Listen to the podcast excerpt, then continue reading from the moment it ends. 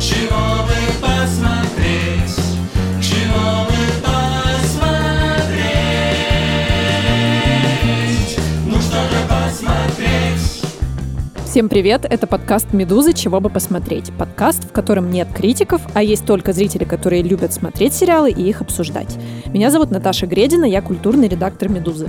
В этом сезоне мы приглашаем в качестве гостей не просто зрителей, а людей, которые сериалы делают. Не забывайте писать нам письма, рассказывайте свои истории о сериалах, предлагайте чего бы посмотреть, пишите нам на подкаст собакамедуза.io с пометкой «Чего бы посмотреть». Привет, а я Миша Фомкин. Я тоже ведущий этого подкаста. Наташа, как редактор, будет смотреть на сериалы с какой-то профессиональной точки зрения, потому что она наш сериальный гуру. А я буду оценивать их как обычный зритель. До прихода в подкаст я вообще считал, что смотреть сериалы стыдновато, но теперь делается спокойной душой и чувством долга к своей профессии. Возможно, в предыдущих выпусках нашего подкаста вы не замечали этот дисклеймер, в Но котором... в этот раз мы особенно хотим вас предупредить. Да, э, в этом э, выпуске пойдет речь о сериале «Перевал Дятлова». И несмотря на то, что мы все знаем, чем закончилась эта история, мы рекомендуем вам послушать этот выпуск, если вы еще не смотрели сериал до конца, после того, как вы его посмотрите. В этом выпуске есть спойлеры. И они в этот раз очень большие.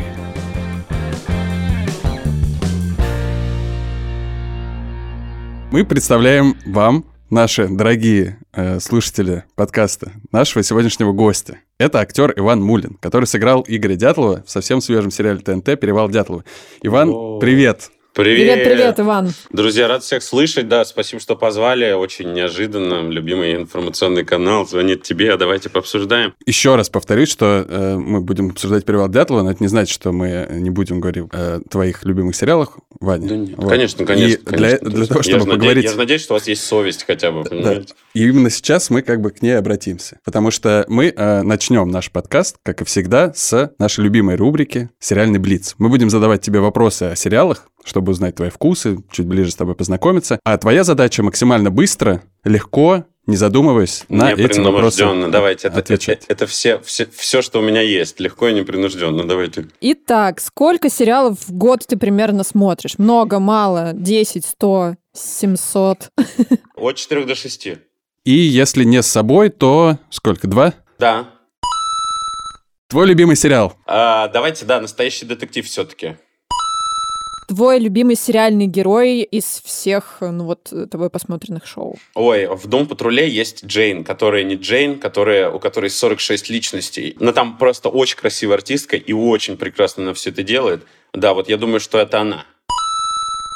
Самая жуткая сериальная сцена в истории сериалов. Но если мы идем прям самую жуткую из моего любимого сериала, это, наверное, когда Марти смотрит э, кассету с э, казнью девчонок. О, маленьких. да, это было ужасно. Вот реально, вот жутко. Вот у меня даже сейчас мурашки по телу, потому что ты не знаешь, что там, а там вся сцена построена на том, что он, он смотрит, и ты не видишь видеоряда, и вот жуть и нагоняет. Прям, ох. Это сериал True Detective. Да, да, да, все верно. Друзья, пожалуйста, мне, мне кто-то сказал, вы знаете, почему настоящий детектив вообще? Там заложена шутка в том, что убийца садовник, понимаете? Мне кто-то сказал, я, я очень смеялся.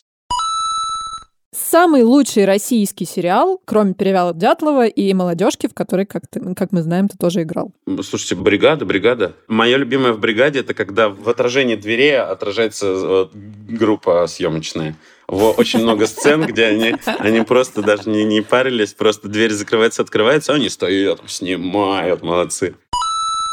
Кстати, если вам тоже нравится сериал «Бригада», но вы еще не слышали наш выпуск про него, вы можете его послушать. Он вышел в первом сезоне. А, Мы обсуждаем э, два сериала «Бригада» и «Чики» с нашим корреспондентом Кристиной Сафоновой. Присоединяйтесь. э, Благодаря этому выпуску вы поймете, что «Бригада» — великий русский сериал. Кому из героев сериала «Бригада» ты в большей степени сопереживаешь? Конечно, Дюжеву. Я Дю- Дюжеву вообще по жизни Класс. больше всех сопереживаю. Потому что ему сложнее всех, друзья, реально. Он, он вместе и до конца, потому что дело даже не в персонаже, дело в Диме вообще. Вот кому я сопереживаю больше всего, это вот, да, космосу. Потому что он просто космос, реально. Комедии или хорроры? Слушайте, да на самом-то деле ни то, ни другое. Но, типа, если... Э, давайте хорроры. Потому что я хочу в них поверить. И у нас вот... Э, вот я за наши хорроры очень переживаю, потому что у нас либо, либо такой мерзости нагоняет жути, вот нету, понимаете? Очень хочется, э, чтобы кто-то куда-то шагнул, но я вот не верю пока в них. Я даже страшного кино очень давно не смотрел. Я вот страшную игру играл, а вот в кино не смотрел. А что за наши хорроры? Ну, я имею в виду, я, э, я видел какие-то попытки, там, знаешь, типа от, от обзоров Беда до кино друзей. Ну, блин, жалко даже. Ну, просто э, они только нащупывают сейчас эту штуку, какие-то попытки, ну, и болею, конечно, за них, но это все пока очень странно выглядит. Последний сериал, над которым ты плакал. Кстати, я, я заревел на, э, на сцене, где Бет Харман э, из, из Гамбита объясняла ему, как ходят фигуры, и хотела поиграть в шахматы, а он ее не пускал. И вот это желание, типа, ее поиграть в шахматы вызвало у меня слезы, я заревел прямо на этой сцене. Это когда она с, э, с уборщиком? Да-да-да, спускалась и говорит, я хочу, я хочу поиграть, он говорит, нет. Я, я плачу вообще на самых странных местах вообще в кино, то есть очень странно. Там, Еще а, несколько странных мест назови, пожалуйста. Либо в школе, либо в институте очень, очень рано, утром э, э, шел по, по телевизору би-муви «Медовый заговор», если вы знаете такое кино. Нет, я открываю кинопоиск, давай. Смотрите, би-муви «Медовый заговор». И дело в том, что это фильм про пчел. 3D-мультик про пчел. И именно утром я встаю, пью кофе, Э, и они вылетают, а там маленькая пчелка, которая попала к собирателям, такая типа, они такие крутые в очках, а он такой маленький и это, и они все вместе вылетают из улья, и вот на этом вылете из улья, представляешь, то есть вот это ощущение свободы меня подхлынуло, у меня потекли слезы. Я, это, это ужасно. Ну, типа, не ужасно, но, типа, о, супер крипово, потому что плакать над пчелами, это вообще, по-моему, крызак полный. Больница Никербокер или клиника? Вот такой вопрос. Ой, прикольно. Ну, слушайте, это, э, э, э, это как тыквы и полено выбирать. Типа, поешь или разрубишь? Такая тема. Не знаю. Но в терапевтических, наверное, целях, если мы говорим о медицине, наверное, клиника. Но типа нет, но клиника любимее просто потому, что она, она первее, и она составляет все-таки часть тебя больше, чем Никербокер. В Никербокере ты все-таки поклоняешься Клайву Оуэну как, как артисту, который не слил ни одной сцены вообще. Гениально абсолютно. Любимый сезон настоящего детектива? Первый, первый. А я других-то не смотрел. Я пересматривал первый раз, раза четыре, наверное. Любимый романтический фильм или сериал? Э, блин, я не помню вообще ни одной мелодрамы, которая прям уруру. То есть над пчелами мы плачем. Да, да, да, да, потому что пчелы лучше людей, понимаете? Как бы лю- людям гораздо сложнее сочувствовать. Последнее мыло, над которым прям уморительные, вот не умилительные образы, но не весь сериал, а вот прям некоторые сцены, это чики были прекрасные вообще. Какая версия того, что случилось с группой Дятлова, показалась тебе самой правдоподобной до съемок в сериале? Слушайте, да на самом деле мы, мы, мы же и, и до, и во время копали. И, и есть одна конспирологическая теория, по-моему, гениальная, в которой сходится абсолютно все. Если слушатели подкаста хотят ее изучить, я смогу, наверное, ребятам скинуть ссылку. Мне нужно там позвонить паре людей, рассекретить информацию. Но нет. Три нуля там, что ли, да? Три нуля. Информация три нуля. И суть в том, да, что там вот есть конспирологическая теория, э, типа венцом которой занесенные данные, что после засекречивания дела э, то ли три генерал-лейтенанта, то ли сколько-то генерал-майоров и генерал-лейтенант сдали погоны и покинули, так сказать, служебные служебные штуки по состоянию здоровья. И вот там вот все очень супер жестко, но все-таки сходится как бы. Ну, такие тоже там притянутые вещи. Вот я могу ее скинуть, пересказывать я не буду. Это было давно, ну, то есть там просто я фактически могу расходиться. То есть э, эта версия явно расходится с, с тем, к чему пришло настоящее следствие совсем недавно, летом. Но э,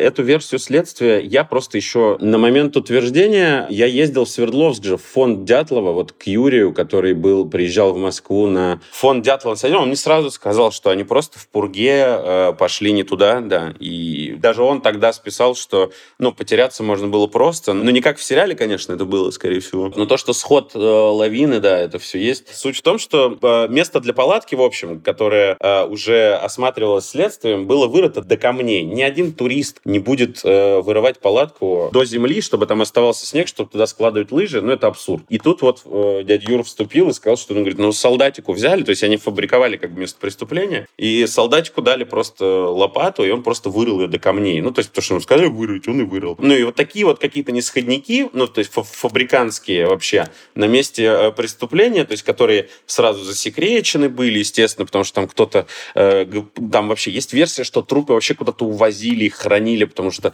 у Дятлова там погрызанная какая-то, как он, крысами, э, это, какие-то ядерные изотопы. Там этих версий просто же максимум. Ну, то есть их, их настолько много и засекречено настолько давно, что вообще, ну, то есть не, не сыщешь ты концов. Ты можешь только там предполагать и проигрывать это. Давайте перейдем к основной теме нашего выпуска. И у Миши сразу главный вопрос. В одной из сцен, в которой ты участвуешь, в самом начале сериала появляется Борис Ельцин. Э, расскажи, пожалуйста, зачем он там? Почему? Борис Ельцин это, это не просто Борис Ельцин, это вратарь галактики, друзья. И это не шутка. Объясни. Да нет, дело... Чуть-чуть, можно, извини, я перебью? Да, конечно, конечно. Буквально две секунды. Для слушателей, чтобы они тоже понимали, Борис Ельцин по э, исторической справке закончил э, УПИ, университет, в котором учатся члены группы Дятлова, закончил на 4 года раньше событий в сериале. Все верно. Так я тоже слышал в интернете, что вот он закончил, что он там делает. Типа, в, вообще-то, вообще-то в сцене сказано, что, эй, возьмите Ельцина, он хочет стариной тряхнуть. Потому что группа Дятлова вообще как бы на все УПИ славилась, и они были походники, а на на на То есть им дали такую категорию похода, которую, ну, которую не давали никому до этого. То есть они добились разрешения этого похода. Э, Госи приурочил это к какому-то там съезду РСФС, вот этих всех э, штук. То есть это все очень добивалось, и Ельцин такой, а может это я с вами гонсну? Ну, то есть я нет, я не уверен, я только не топлю за это, что это было, как бы, что это просто, ну, что это могло быть. Нет, понятно, это... что этого могло и не быть, это художественный сериал, здесь мы не придираемся, но просто за... как родилась эта идея вот вообще этого персонажа ввести? Ну, слушайте, но э, ну, вы согласитесь, что, ну, во-первых, Ельцин — это наш культурный код.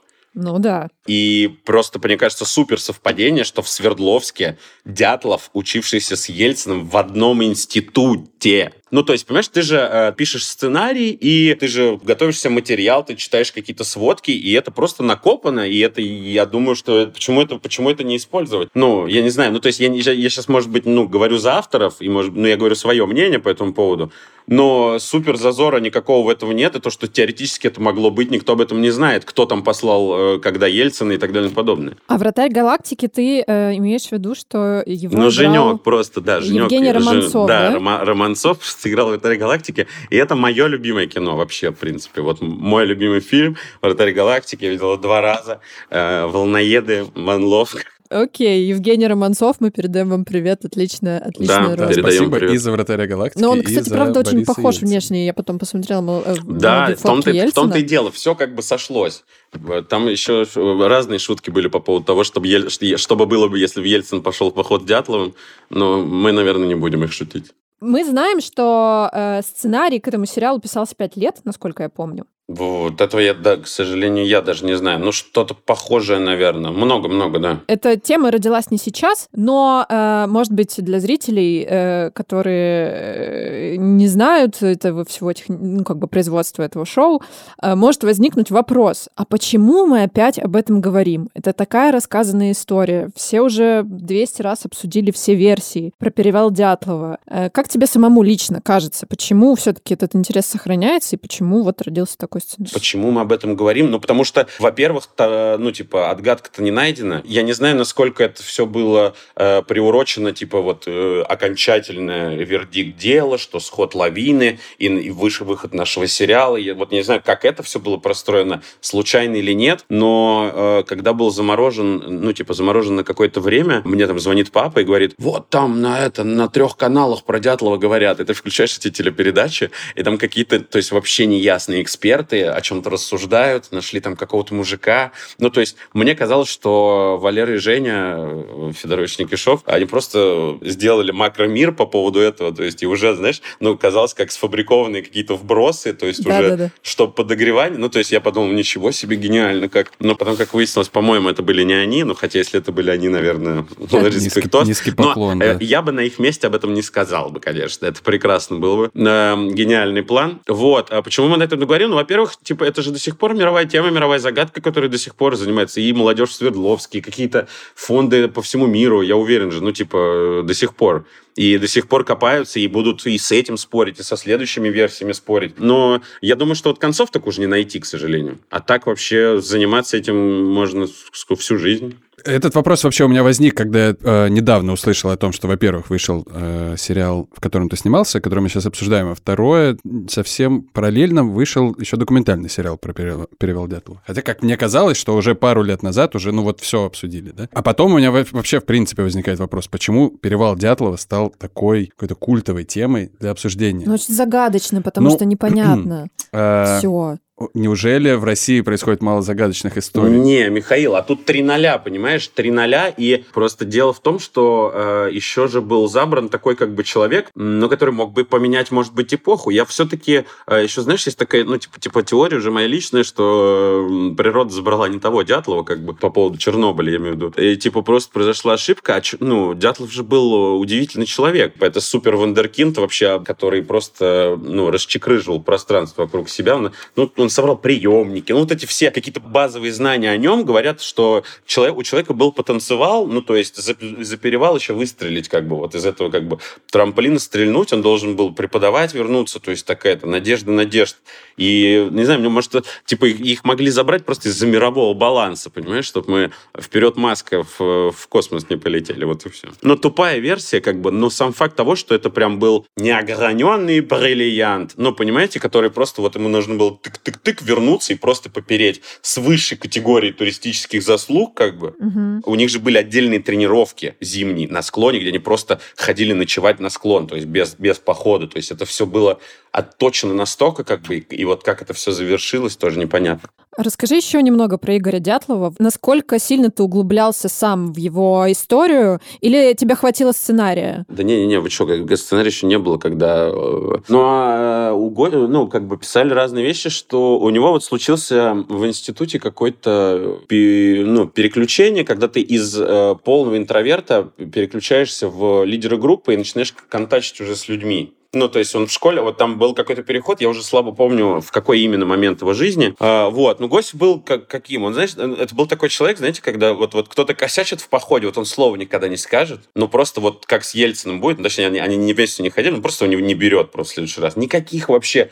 ни поползновений. У него холоднющий абсолютно человек в плане, э, была очень, там из дневников запись прекрасная, когда они идут в каком-то летнем походе там по, по какому-то полю и несутся просто, ну, табун лошадей, который ну, покрывает полностью вот их группу по площади. И там просто вот секундное раздумье. Сбились в кучу. И они стоят в куче. Ну, а если не бежать, лошади тебя всегда бегут. То есть они ну, как бы на тебя ну, не попрутся. И они сбились в кучу. Абсолютно кинематографическая сцена. Они стоят, все там девки, не там мужики. Все там у кого там что там играет. Как говорится, пот не пот. И все просто стоят, и их оббегают лошади. Если с коптера это все. Ну, это же просто Гося фильммейкер, я считаю. Ну, то есть это же абсолютно гениальный человек. Как он в институт поступил, прекрасная история есть. Что вы умеете делать?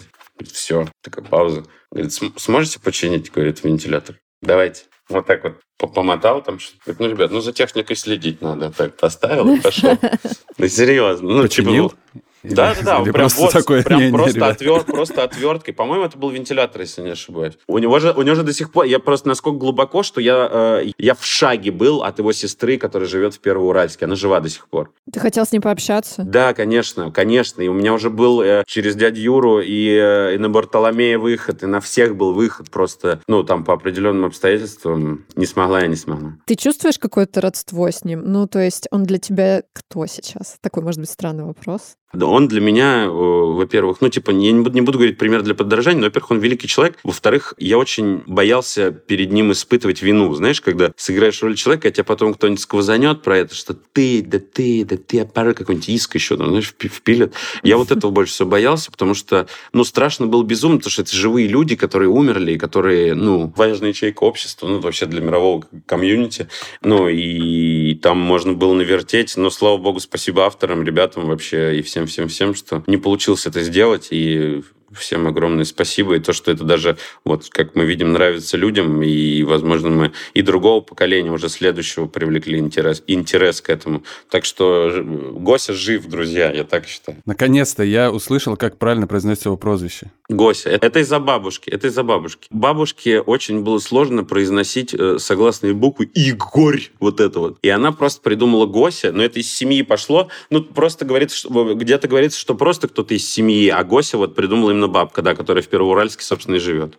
Скажи, пожалуйста, вот отношения, которые показаны в сериале между э, членами группы Дятлова, они насколько э, приближены к тому, что можно было понять по дневникам? Или все-таки это уход в более художественное произведение и не стоит сравнивать, ну, как бы искать в какую-то реальность? Вот этот дружил с тем-то, этот был влюблен в того-то. Какие у них были отношения? Вот эта линия, э, которая Дорошенко, Зина, э, Зина Дятлов, она присутствовала. Ну, то есть они действительно расстались перед походом, но у них было достаточно достаточно все серьезно. Я не знаю, в Советском Союзе э, же не сразу тащили за, знакомиться к родителям, а там уже э, Юра был уже в гостях и дома у Зины, и с родителями он болтал. Я думаю, я думаю, что авторы сделали вот эту любовную штуку с Зиной. Там просто в отчете было то, что у Дятлова в, при обыске в, уже у мертвого нашли фотографию в паспорте Зины Колмогоровой. По дневникам понятно, что типа Дятлов девчонок любил, брать в походы, все нормально, все хорошо, но э, у всех практически написано, что у Госи с девчонками, типа, ну, ладиться сложно, потому что он все-таки мыслитель, походник и так далее и подобное. То есть у них были, возможно, какие-то контакты, какие-то, может быть, флирты, шмирты, но э, в моем понимании Дятлов просто любил Зину, но не мог себе позволить, не знаю по каким причинам, и вот из-за истории с Юрой, потому что, ну, действительно, они были очень близки. И близости это абсолютно не видно, я считаю, в сериале, потому что, видимо, авторам показалось, что накал этой линии любовной э, страдающего Дорошенко, ну, по-хорошему страдающего любовной муки, э, не была бы не настолько сильной, но, блин, я не знаю, мне, мне вот хотелось чуть-чуть э, человечности с Юр, просто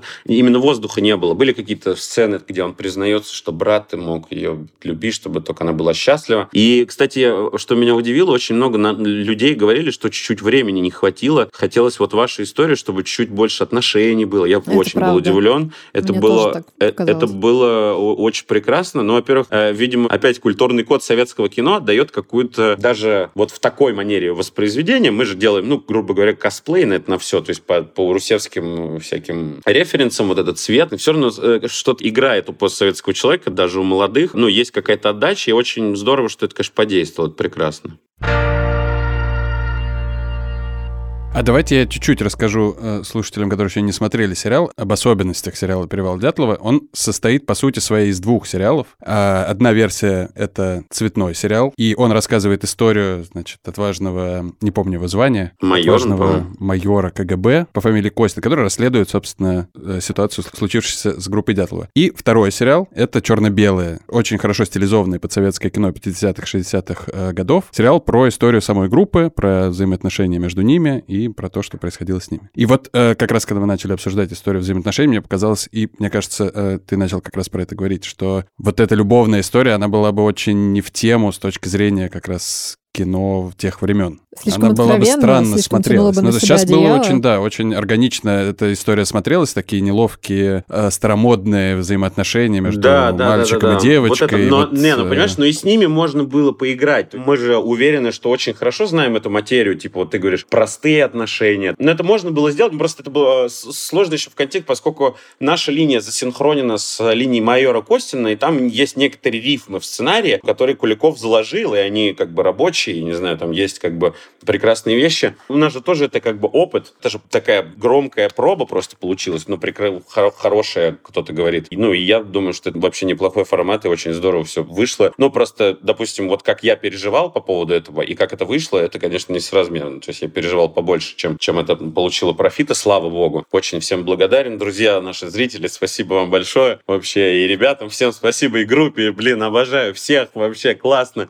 Скажи, а что вы знали о второй части сериала, в которой вы не участвовали, когда вы снимались? Вы, наверное, вообще никак не пересекались с ней? Или как это было отнесено? Я э, читал один из драфтов сериала в самом начале, Костинский. Я вот, если честно, не помню. Нам, по-моему, кроме, кроме наших серий даже ничего не дали. Но я могу врать. Ну, я не перечитывал Костинскую линию. Довольствовался своей, потому что и со своей там надо было разбираться, потому что мы как-то вместе драфтовались уже на последних историях. Ну, то есть, э, примерно ты знал, но не углублялся. Не, ну я я в курсе был, да, Да. но э, я спросил, вы там сильно что-то поменяли? Они говорят, да, ну так, вроде там подправили, подсё- ну, и- ну, я подумал, что, э, во-первых, типа, чтобы забыть, чтобы посмотреть, что там происходит вообще. Вот, ну, все-таки смотреть-то надо, надо было вот, вот, чтобы с вами, например, поговорить. Ну и как тебе вторая часть? Цветная. По-моему, вообще классненько, очень Окунев мне нравится, очень Машка прекрасная. Ну, Петька, понятно, ну, что там вообще прям, ох. А какая больше понравилась? Ну, понимаете, что я не до конца нарцисс, я не могу хвалить себя. Ну, типа, блин, вот мне моя больше зашла, потому что там я. Ну, как Ну, бы, ты ну, мог бы бред же. сказать, что мне э, очень понравилась черно-белая часть, но за исключением моей части. Да, вот за, за- нет, за исключением моих сцен вообще. Да, все Нет, классно, нет, но вот вот, Дятлов вот, не вот, очень. Вот, вот, Мне очень понравилась черно-белая часть, но я бы переказ Дятлова сделал. Я могу сказать про э, цветную часть, про нечетные серии. Мне очень понравилось, как э, там подано и как там вообще раскрывается тема послевоенного поколения, как э, Петр Федоров и Мария Луговая показывают этот э, вообще ужас, который они пережили. Там события разворачиваются через 15 лет уже после окончания войны. Казалось бы, все должно быть э, более-менее спокойно, но нет, эта тема их не отпускает. И вот этот момент для меня был пронзительным. Но вот момент, когда герой Петра Федорова оказывается в каком-то фашистском замке и видит там женщину в- во льду с, э, без глаз, э, это я не очень поняла. Может быть, может быть. Но это ты просто, ты просто это не поняла. Расскажи. Я тоже Давай не понял. будем как? Ну, это вы просто не поняли, друзья. Да. Больше читайте, больше читайте. Вообще к сценарию были, особенно в начале, у меня по- появлялись вопросики. Ну, Во-первых, Миш, я тебе могу дать телефончик, я ты, можешь задать. А ну давай сначала с тобой обсудим. Я был в шоке, когда в первой серии, в самом конце, значит, дверь открывает Игорь Дятлов. Это, смотрите, это ход, э, заявка отношения Костина к мистике вообще как таковой. Ну, типа, понимаешь, что он ее допускает, он ее использует и так далее и подобное. Да, ему же постоянно мерещатся вот эти призраки прошлого. Да, он такой, и- он такой полушаман, знаете. Ну, ну, есть такие люди просто, у которых, ну, сенсорика чуть-чуть, чуть-чуть поразвитее, чем у нас, э, у плебеев. И да, здесь как бы заявка, что он тых видит, ну, и она съедается же в итоге. Она, я, я посмотрел э, превью первой части, а уже дверь открывается, всех греют, что там Дятлов, а там это, и так, э, опа, вопросики. Но это прикольно, это очень хороший эффект. Ну, то есть я еще видел, э, как его, там, я не знаю, на площадке прям его клеили, как бы там был морф с моим лицом. Вот, и там прям, прям он заходит, и это прям клеили на маке, и было очень клево. Ну, то есть, как момент перехода из одной вселенной в другую, да, это здорово. Ну и вообще, как бы, э, это же заявка, блин, прикольно, что мы почти э, сделали вс- вселенную. Ну, то есть, это была заявка. Вот если это как... Жалко, что это продолжить просто нельзя. Ты имеешь в виду вот а- а- объединение этих двух линий, да? Но И- нет, но объединение, объединение весьма сложное. Нет, я имею в виду формирование, вот, знаешь, ну, в, в моменты чуть-чуть, может быть, гиперболизированная такая вселенная типа а советского кино, но э, она воспроизведена с некоторым количеством там поправок, чуть-чуть зазоров, но она как бы, ну, сформирована чуть-чуть даже, ну, как бы, то есть она есть. Да, да не то, что она сформирована, она есть, вот так скажу. И с ней бы было можно работать, но ну, на данном материале это невозможно, потому что он зак- а- оконченный, как говорится. А так вообще, ну, это же получается метамодерн. Получается. Точно. Ну Совершенно ладно, нет, верно. ладно, нет. Старый это- добрый это- метамодерн, это- Нет, но, старина. а, нет, я имею в виду ф- формирование вселенной советского кино это метамодерн, а не сам результат. Сам, сам процесс формирования, ну, то есть формирование вселенной кино прошлого. То есть такая штука, странная история. Что-то мы ушли куда-то, я опять свои эфемерные рассуждения. Метамодерн просто обожаем. Да, все любят Был метамодерн. еще такой сериал «Осторожно, метамодерн». Ух, Блин, как круто. Блин, осторожно, метамодерн, и там старый Нагиев, знаете, такой очень сильно старый. Расскажи, холодно ли тебе было сниматься? Это же было на Алтае? Слушайте, но э, у нас были смены, э, типа в Подмосковье, когда мы снимали восьмую серию, там работали ветродуи и снеговая пушка. Снеговую пушку в какой-то момент убрали, потому что, если вы помните вот эту сцену, где Коль Тибо кладут во враг, и там Ира э, Лукина, которая играет э, Люд Дубинину, она э, говорит ему «Коленька, Коля, Коленька, Коля». А я там бегаю, что-то там, что-то делаю, и потом на смерть Тибо при- прибегаю как бы в в сцену. И в какой-то момент я убегаю от Иры, а я понимаю, что у нее пушка и э, этот ветродуй, она уже дочитывает вот этот свой, кирпичик, а у нее пол лица просто в наледи, то есть в реальном снегу. Ну, то есть ты не чувствуешь рук, это бог с ним, то есть у тебя ушей нету, вообще ничего. То есть вот, вот такая вот миллиметров 10, ну, ладно, не, не 10, но миллиметров 5 снега у тебя на голове на прическе просто. Ты забегаешь в палатку под пушки, орешь. Ты думал, что хуже не будет, а хуже еще только предстоит, потому что это первый дубль, тебе еще как бы уруру. Но это страшно было. Причем ты одетый, ты одетый в термухах, в каких-то своих там нагревательных элементах, там, во всем чем угодно. Там у нас был супер костюмный цех, который нам батареи там при, э, на термобелье, там были пластины, там. И все равно со всем этим тебе конец, тебе каюк вот прямо здесь, прямо сейчас. Но ты это никогда зато не забудешь. Вот мы ржали, то, что это, конечно, незабываемая абсолютно история, когда ты реально из ада просто прыгаешь в палатку, а потом возвращаешься опять в ад, и так типа 12 раз. Ну, прекрасно же. Когда я смотрела восьмую серию, я прям поймала себя на мысли, что ребята замерзшие. То есть они это не выглядит как грим, это не выглядит как игра. Мне реально казалось, что вам холодно. Это был как грим. Ну, то есть, действительно, там весь упор был на голову просто. У тебя в голову попадает все, а там ты хочешь... Ну, там по физике, да, действительно, не соврешь. То есть нам сделали такие условия, чтобы... Ну, где бы вы там не учились, зараза, не дай бог вы меня наврете, говорит, по физике. Че бы вы там не заканчивали, да, и сколько лет вам не было, вы все будете мерзнуть и умирать в кадре. Да, это прекрасно было. Я вижу сейчас очень много споров насчет финальной серии, насчет восьмой серии, где, собственно, происходит развязка всего сериала, и мы узнаем, как погибает группа Дятлова, и мы это видим, и мы видим, как умирает каждый персонаж. По мнению создателей сериала. Ну да, да, да. Да, и одна моя коллега написала твит, она сказала, меня поразила последняя серия, как будто 40 минут топят котят. Ну, то есть многим тяжело за этим смотреть, ты несколько серий привыкал к этим ребятам, ты с ними уже сроднился, тут вдруг они погибают, хотя ты знал, что так будет. И Ну. поэтому я не очень понимаю, в чем как бы претензия этих людей, но такая претензия есть, что это слишком жестокий выход. Как тебе кажется? Он жестокий или нет? Дело в том, что Мишенька, создатели сериала, так называемый Мишенька, этого эффекта и добивались. То есть, действительно, это же так и должно было произойти. Ну, мы, слава богу, что мы зацепили людей на наш корабль вот этой какой-то безоглядной дружбы, когда ты просто борешься за, за людей. Тут э, суть в чем? Суть в том, что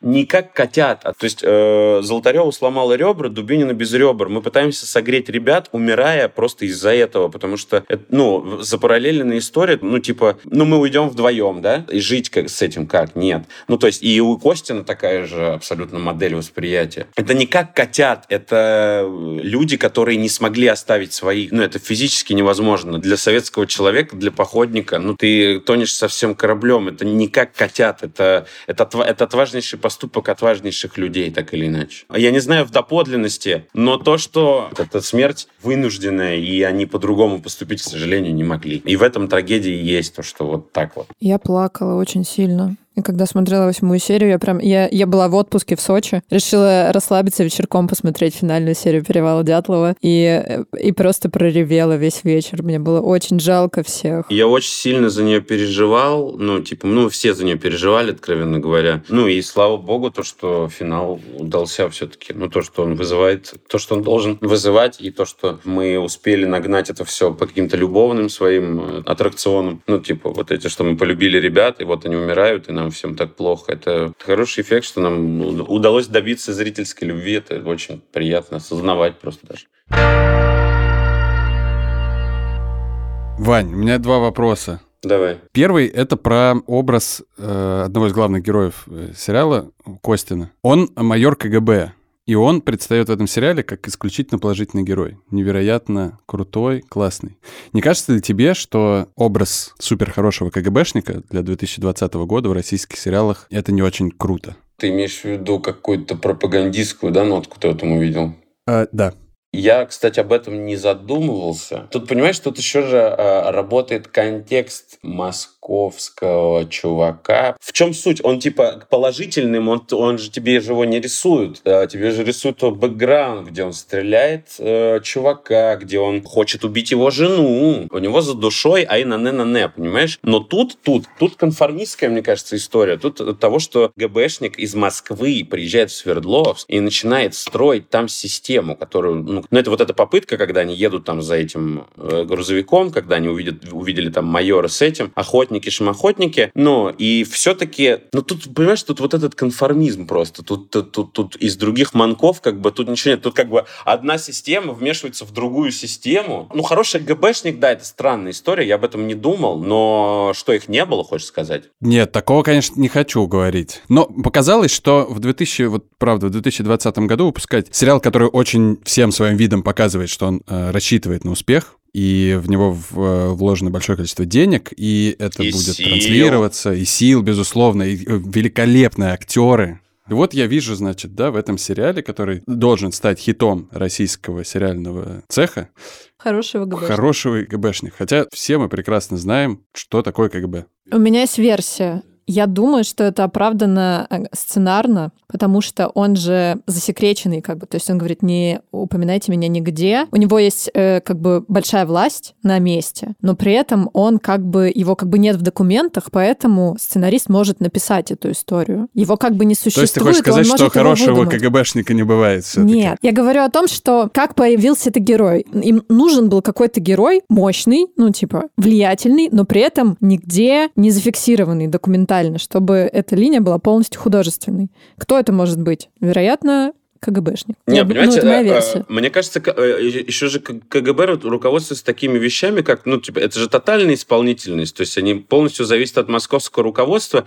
Костин мог, ну, в Москве заниматься, например, жесткими вещами вполне, а поскольку он приезжает в Свердловск на спецзадание, ну, понимаете, он лицо Москвы, то есть он не на сто... Я не считаю, что он здесь какой-то положительный, он просто на местности и решает реальные вопросы. Ну, то есть некоторые, некоторые его ходы как бы говорят нам, что Костин реально хороший. Но, возможно, Костин хороший КГБшник просто из-за того, что он, э, ну, типа, хлебнул на войне того, что ему позволяет это делать. Но это, это все в сценарии. То есть, понимаешь, он потерял друга, он заботится о его жене, он, он, он, он ничего космического, э, космически хорошего не делает, как бы. А еще он людей убивал на войне. И- ну, Нам еще он людей показывают. убивал и при вас, и его хорошесть вообще ставится под большой вопрос. И все равно есть Костин КГБшник, а есть Костин а, друг своего сослуживца, который за- заботится об этой, как бы, у которого выходной, который гуляет с ней по паре. То есть есть два разных Костина, и каждый, мне кажется, в Советском Союзе, если ты служишь в, гос- в госструктурах, как бы, сам факт того, что у тебя есть вот, есть вот. Ну, то есть все под одну гребенку я бы не стал бахать. Безусловно, я бы даже, наверное, сейчас использовал не слово «хороший» в своем вопросе, а человечный, наверное. Вот оно будет э, э,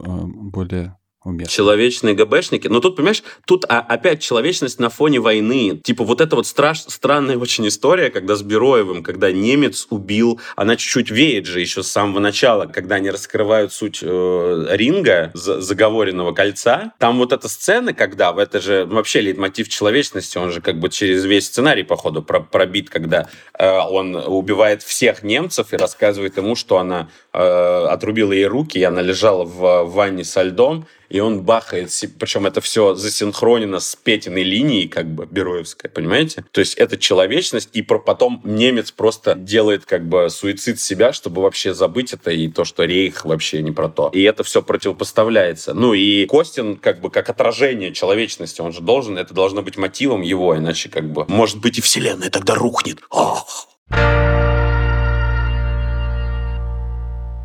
Второй вопрос. Мне очень понравилось то, как ты рассказал про последнюю серию только что, что это не было топления котят, а что это была героическая смерть, и то, как ребят себя вели, ну, скажем так, это пример для подражания. И мне стало еще интересно, я не знаю, сможем ли мы вообще, в принципе, ответить на этот вопрос, но мне стало интересно, можно ли делать подобные истории не на материале 59 года советских э, вот этих вот ребят, которые мы, которых мы видим в стилизованном сериале, который сделан по, да, там, по шаблонам э, того времени. А э, нельзя ли это делать на материале современном, на современных героях и так далее? Ну, у нас вообще сейчас нет такого критерия, как идеология, правильно? Вообще. Ну, то есть, ну, то есть у нас нету такого, такой меры. Вот сейчас в современном обществе Сог- согласны со мной? Не знаю. У разных людей разные идеологии. Ну, ее, ну, ну да, ну типа какой-то вот единый, вот, понимаешь, вот типа Советский Союз был не адресом, не домом, и реально, и не улицей. Ну, по сути, реб- ре- ребята Советский Союз спасали, понимаешь? Это взросшенная с детства и- история. Иде- Ну, то есть ты бы вернулся из похода без своих друзей, тебе бы Советский Союз этого не простил бы, понимаешь? В, в парадигме советского человека ты не можешь так сделать. Ну, то есть вообще ни при каких обстоятельствах. Это невозможно ни со стороны, ни с, ни с точки зрения общества, ни с точки зрения ребят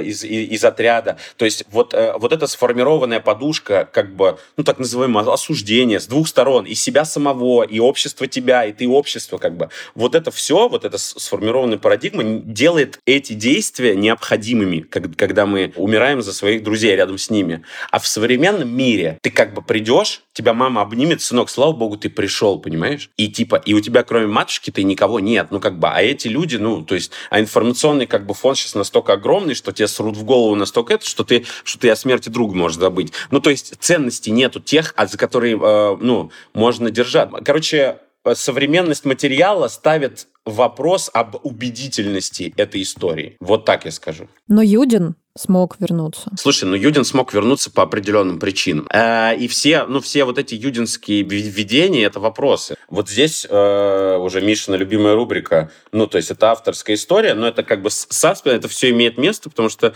э, ну типа вообще, ми- ну мистика там присутствует, и я считаю, что мистика там присутствует, потому что чем больше людей верят, тем больше силы этого всего. Вот, э, ну какая-то. Но это все, все это совпадение, конечно, наверное. Но то, что там Юдин что-то видел, вот в этом я, конечно, сомневаюсь. Э, вот, но на, на историю это вполне работает. Актер Максим Костромыкин его сыграл. Обожаю, на обожаю. Ле- легендарный. Легендарный человек, которому, напомню, если ты на кинопоиске сейчас, сколько ему лет точно? Полных? 40. Очень люблю Макса, прям вообще восхитительный юмор. Просто он, он такие панчи выдавал, я просто катался по полу. Гениально, клянусь. Вот помимо того, что ты уже сказал, помимо того, что мы все какие-то сейчас индивидуалисты и э, думаем... э, Да нет, ну не все, я имею в виду, не мы индивидуалисты, а к тому, что вот этой, ну, сплоченности действительно нет. Помимо вот этого, когда ты работал над ролью, когда ты узнавал э, Дятлова, какую разницу ты почувствовал с тем поколением? Оно правда светлее или это все так кино хорошо снимали, что казалось, что это, а, что они светлее? К сожалению, ну, в нас было минимум Ну, типа, я был в Екатеринбурге несколько раз, я представляю, что там за люди. Э, И, ну, типа, в нас не было Свердловска как такового. То есть мы, ну, там, мы не делали там особенности речи. То есть они, ну, они разговаривают чуточку по-другому. Все равно даже, ну, даже ударения другие ставят. Ну, то есть просто говор. Такая штука есть. Вот, Свердловска у нас не было, да. А, э, ну, а какие были люди в Свердловске в 59-м, сложно представить просто. Я просто разговаривал с одним прекрасным человеком из Екатеринбурга, э, и он говорит там, ну что-то, он говорит, да что ты хочешь, здесь у каждого четвертого дед сидел, и понял, вот, ну, типа, история абсолютно лагерная, же, лагерный край, как бы, и там все же это все равно смешивается. То есть и тут такие как бы чуть, наверное, сливки показаны, да. То есть вот настолько сильно я не, не углублялся. Я, ну, как видите, естественно, об этом думал, но не стал это брать в ось координат, потому что, ну, это могло такой странный эффект произвести. Это можно было вплетать, но это надо было вплетать на уровне уже сценария и вообще, то есть изначально работы. То есть, ну, один этот пласт я бы не внес. Ну, я если бы внес, то выглядел в нем странно бы очень. Это интересно, я, когда э, там вот это есть песня их, когда они собираются в поход и поют песню, а, я эту сцену, когда увидела, я вспомнила видео, я сама из Новосибирска, и в 60-е годы у нас как раз строился Академгородок, и есть очень много всяких материалов. э, именно вот таких, вот такие же люди в таких же шапочках сидят и поют ровно такие же песни, ровно в те же годы. И мне стало так интересно, правда так все было? Или только на этих видео, которые до нас дошли? Ну, Ну, все, все, по крайней мере, хотят так думать. Это такая, ну, это же хорошая модель, приятная такая, типа, Да, вот она очень. есть. Ну, и все ее холят. Или- Ну, она же не просто нет дыма без огня, мне кажется, это кто-то видел, и такая, ну, это, это служит таким, таким, знаешь, очень приятным шаблоном советского человека, что вот так вот все, да, какая-то ритуальность в этом есть даже какая-то. Образ Золотарева, особиста, который пошел с ребятами в поход. Откуда взялся берет и усы? Что это? Кто разрешил ему быть таким великолепным? Слушай, ну да, э, как сказала Полина Аук, э, Бероев мой краш теперь. Э, Вот. Плюс один. Вот, плюс один, реально. Э, Слушайте, но вы фотки же видели, там же береты, усы, вы докопались-то? А наш кинокритик Егор Москвитин написал в своей рецензии фразу, которую я вырезала, потому что это чудовищно, но, но я ее сейчас воспроизведу. Сказал, что Егор Бероев так играет Золотарева, что его взгляд мог бы согреть дятловцев, и они бы не умерли. Господи, это очень смешно. Это очень, это очень смешно, просто потому что... Егор, прости. Егор, нет, не, Егор, у Егора отличное чувство юмора, за него я ручаюсь. Да, извини, Егор, Он- нет, твоя нет, нет, шутка нет, нет, украдена это- это- официально. Это, это прекрасно вообще. Егор Ван Лов вообще, э, типа, всем привет, спасибо Егору. Действительно, его взгляд мог согреть всю группу дятловцев, и мы бы дошли до Ивделя обратно, и еще бы своим ходом вернулись бы в Свердловск. Без поезда. Я предлагаю потихоньку заканчивать. Я присоединяюсь к Наташе, но у нас по традиции в конце э, выпуска каждого наш гость рассказывает какой-то топ. Сегодня мы поговорили о том, что ты в целом не стесняешься поплакать над сериалами и Да, да, фильмами. да. Ре- э, Я ревун, я ревун. И, значит, поэтому я спрошу то, что я уже спрашивал в этом сериале. Стеснялся потом несколько выпусков, но сейчас отбросил все свое Давай, стеснение. Мишка, давай. Топ-3 самых слезливых сцены в истории кинематографа. Для меня вообще вот какая-то трогательная, абсолютно чистейшая слеза. Это фильм «Амели», вот это вот забота о стеклянном человеке, вот это все. Хатика я не буду говорить, я не смотрел его, но там по-любому ревел, как, как, как вообще, как, как, как, как не в себя, как говорится. Слушайте, э, все так хаят этот вонючий интерстеллар, но я плакал так сильно, ребята, я плакал час, наверное. Причем после кино э, ты выходишь из кинотеатра, и кто-то говорит какую-то вообще непотребную чушь про это кино, ну, типа, знаете, ну, то есть вообще, типа, вот абсолютно... И в меня так это сильно попадает, что я просто... Я, я шел, ревел весь Арбат в захлеб. Мы там плакали вчетвером. Ну, то есть это, типа, вот этот вот э, сам образ любви сквозь время и, пространство, сквозь книжную полку. Бог с ним вообще, с этими выражениями, обстоятельствами. Но образ-то какой, мать твою, подумал я. Что еще, что еще? Ну, бимовый медовый заговор, понятно. Э, Слушайте, еще на самом деле тупость не в том, что самый слезливый. Вот меня включает в топ-10 голоса, короче. Топ-10 голоса. Есть такое вот э, на Ютубе видео. И я вот 5, из 6 просто, просто меня трясет. Я не Шоу могу «Голос»? остановиться. Да, да, да, просто. Причем э, я плачу на тех моментах, где родственники радуются за исполнителя. Шарите? Беда просто полная. Но мне кажется, у меня что-то с нервной системой не так, поэтому я буду Да работать. нет.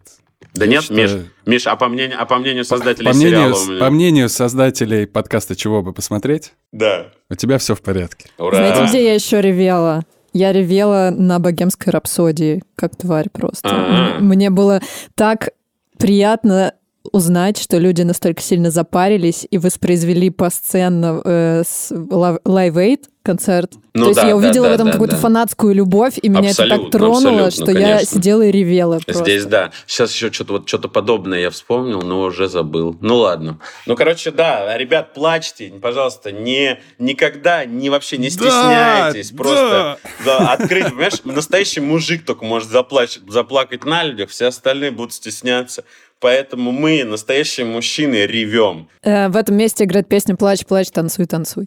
Спасибо, Ваня, большое. Мне кажется, было очень зажигательно. Спасибо тебе. Ура! Я, я очень рад, что вам понравилось. Э, Зовите, будем болтать. Ну, уже не, не о чем будет. Но все равно я вас целую. Хорошего вам вечера и э, приятного дня. С вами был подкаст «Чего бы посмотреть». Подписывайтесь на нас, ставьте лайки. Мы есть на всех основных платформах Apple Podcasts, Google Podcasts, CastBox, Spotify, а также на Яндекс.Музыке. Слушайте этот и другие подкасты «Медузы». Задавайте вопросы, рассказывайте свои истории, связанные с сериалами, предлагайте, чего бы посмотреть в письмах. Присылайте их на почту подкаст собакамедуза.io с пометкой «Чего бы посмотреть». До следующего выпуска. Пока-пока.